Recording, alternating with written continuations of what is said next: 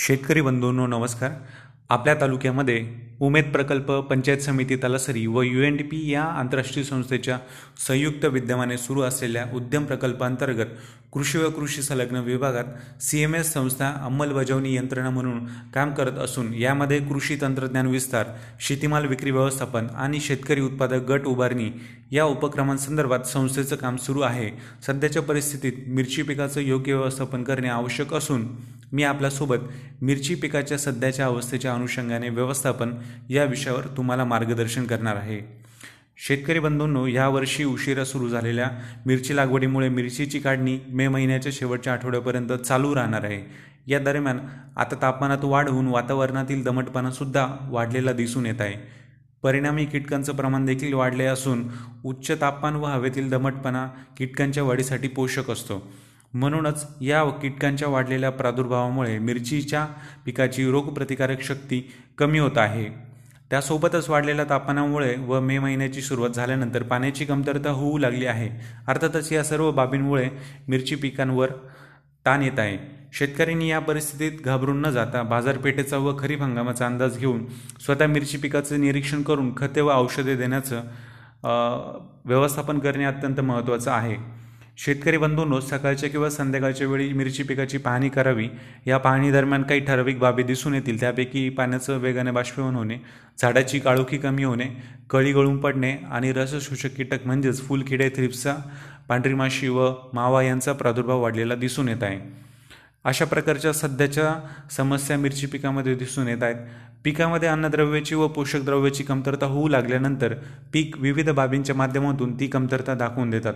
जसे की मिरची फळाचा रंग पोपटी होणे किंवा फुलकळी पिकावरून गळून पडणे.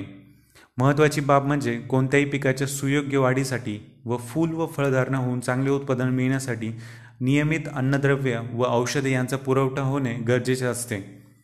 फळ येईपर्यंतच खते व औषधे देऊन त्या पिकाची अन्नद्रव्याची भूक पूर्ण होऊ शकत नाही. त्यामुळे एक ते दोन काढणीपर्यंत पिकाला उत्तम दर्जाचं फळ किंवा भरघूस उत्पादन येईल व त्यानंतर उत्पादन आणि दर्जा दोन्ही कमी होते.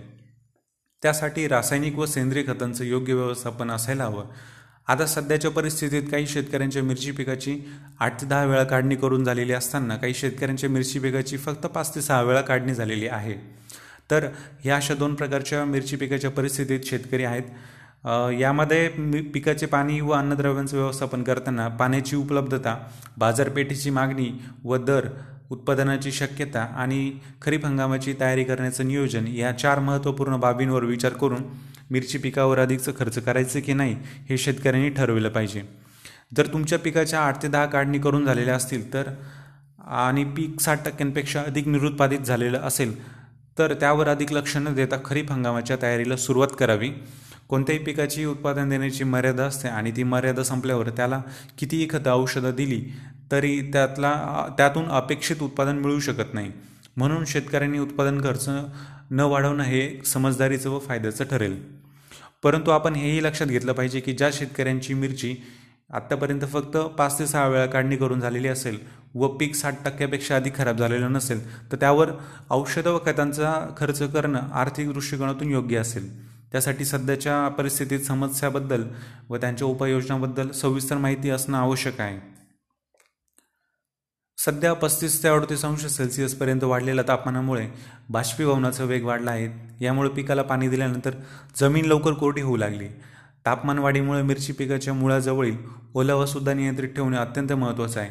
उत्पादन वाढीसाठी काही रासायनिक खतांचा वापर केला जातो. या दरम्यान तापमान वाढले किंवा मातीचा ओलावा कमी झाला की रासायनिक खतांचं अन्नद्रव्यात लवकर रूपांतर होत नाही.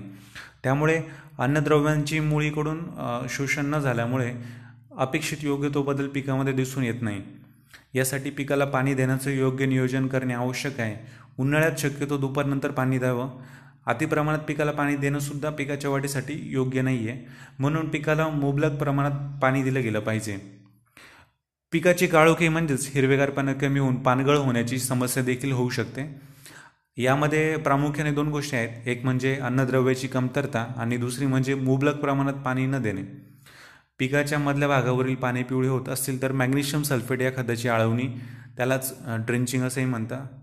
तर ड्रिंचिंग करावी व पिकाच्या शेंड्याकडील पानांची पिवळे पिवळेपणासाठी झिंक या सूक्ष्म अन्नद्रव्याची फवारणी करावी. तसेच मिरची काढणी दरम्यान सूक्ष्म पोषक अन्नद्रव्यांची म्हणजेच मायक्रोन्युट्रियन्सची दहा ते पंधरा दिवसातून एकदा फवारणी करणं आवश्यक आहे. फवारणी व आळवणी ड्रेंचिंग करण्याची वेळ सकाळची किंवा संध्याकाळची असायला हवी. सध्या अजून एक बाब निदर्शनात येऊ शकते ती म्हणजे फुलकळी गळून पडणे. याचं एक कारण म्हणजे अतिप्रमाणात मिरची पिकाला पाणी देणं. पाणी देण्याची वेळ ही नियोजित असायला हवी. त्यासोबतच मातीची पाणी धरून ठेवण्याची क्षमता आणि बाष्पीभवन या दोन गोष्टींवर आधारित पाणी देण्याचं व्यवस्थापन असायला हवं. पिकाच्या सुयोग्य वाढ व विकासासाठी पिकाच्या मुळीजवळ उपलब्ध माती पन्नास टक्के पाणी पंचवीस टक्के आणि हवा पंचवीस टक्के हे प्रमाण असावे. यालाच जमिनीची वापसा स्थिती म्हणतात. म्हणजेच वापसा स्थिती बघून मिरची पिकाला पाणी देण्याचं व्यवस्थापन करावे. दुसरं कारण असं आहे की काढणीसाठी तयार झालेल्या मिरच्या झाडावरच अधिक दिवस राहू दिल्यामुळे मिरचीची तोडणी परिणामी उशिरा होते. तर यामुळे काय होतं की फुलकळी गळून पडते. अशा वेळेत अशा वेळी पिकातील अधिक प्रमाणात अन्नद्रव्य मिरची फळासाठी वापरले जातात. फळाचं रूपांतर फुलाचं रूपांतर फळात होत असताना आवश्यक अन्नद्रव्य न भेटल्यामुळे फुले गळून पडतात. त्याचप्रमाणे वाढलेलं तापमान आणि अधिक प्रमाणात दिलेली रासायनिक खते हे सुद्धा फुले गळून पडण्याचं कारण आहे. यावर उपाययोजना करण्यासाठी फुले लागण्याआधी तेरा चाळीस तेरा या खताची आळवणी करावी. यामुळे फुले गळून पडण्याचं प्रमाण कमी होईल. तसेच फुलकळी लागल्यानंतर बोरॉन या सूक्ष्म अन्नद्रव्याची फवारणी करावी. या दरम्यानच झिरो बावन्न चौतीस या रासायनिक खताची आळवणी करावी. यामुळे फुलांना आणि फळांना उत्कृष्ट सेटिंग मिळते. परिणामी उत्पादनाची गुणवत्तासुद्धा वाढते. पांढऱ्या माशीचा वाढणारा प्रादुर्भाव रोखण्यासाठी ज्या काही उपाययोजना आहेत त्याच्याबद्दल मी तुम्हाला सांगतो. वातावरणात पासष्ट टक्क्यापेक्षा जास्त हवेतील दमटपणा वाढल्यामुळे पांढऱ्या माशीचा प्रादुर्भाव वाढत आहे.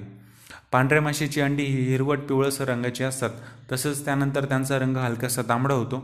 आकाराने लहान असलेली ही अंडी मादी माशीने पानांच्या खालच्या बाजूला घातलेली असतात. पांढऱ्या माशीच्या अधिकच्या प्रादुर्भावामुळे झाडाची शेंडे पिवळे होतात. तसेच रोगप्रतिकारक शक्ती कमी होऊन झाडाची वाढ खुंटते. त्यामुळे पांढऱ्या माशींचा वेळीच प्रादुर्भाव रोखणे आवश्यक असते.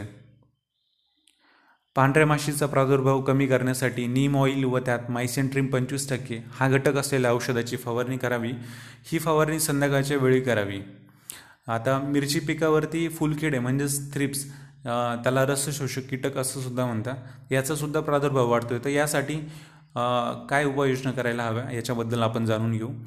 फुलकिडे हे कीटक आकाराने लहान असून त्यांची लांबी एक मिलीमीटरपेक्षा सुद्धा कमी असते.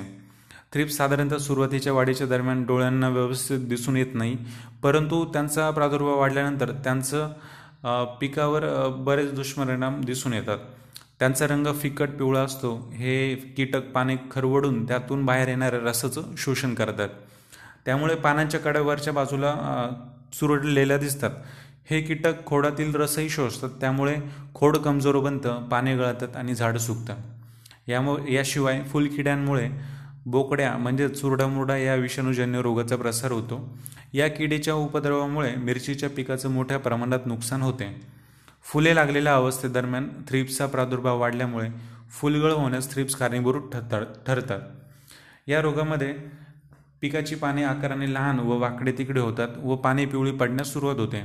थ्रिप्सचा प्रादुर्भाव नियंत्रणात ठेवण्यासाठी फवारणीसोबतच पिकाच्या आजूबाजूचं तण नियंत्रित करणं हे सुद्धा गरजेचं आहे. तसेच थ्रिप्सचा जास्त प्रादुर्भाव झालेल्या झाडाला शेतातून उपटून दूर टाकणं हे त्याच्या प्रसाराला रोखण्यासाठी अत्यंत महत्त्वाचं आहे. तर यावर उपाययोजना म्हणून इमिडाक्लोप्रेट तीस टक्के हा घटक असलेल्या औषधाची फवारणी करावी किंवा लॅमडा सायलोथ्रीन पना पाच टक्के ई सी हा घटक असलेल्या औषधाची फवारणी करावी. ज्या झाडावर चुरडा मुरडा रोगाचा प्रादुर्भाव पन्नास टक्क्यापेक्षा जास्त निदर्शनात येत असेल अशी झाडं तात्काळ उपटून बाहेर काढावीत.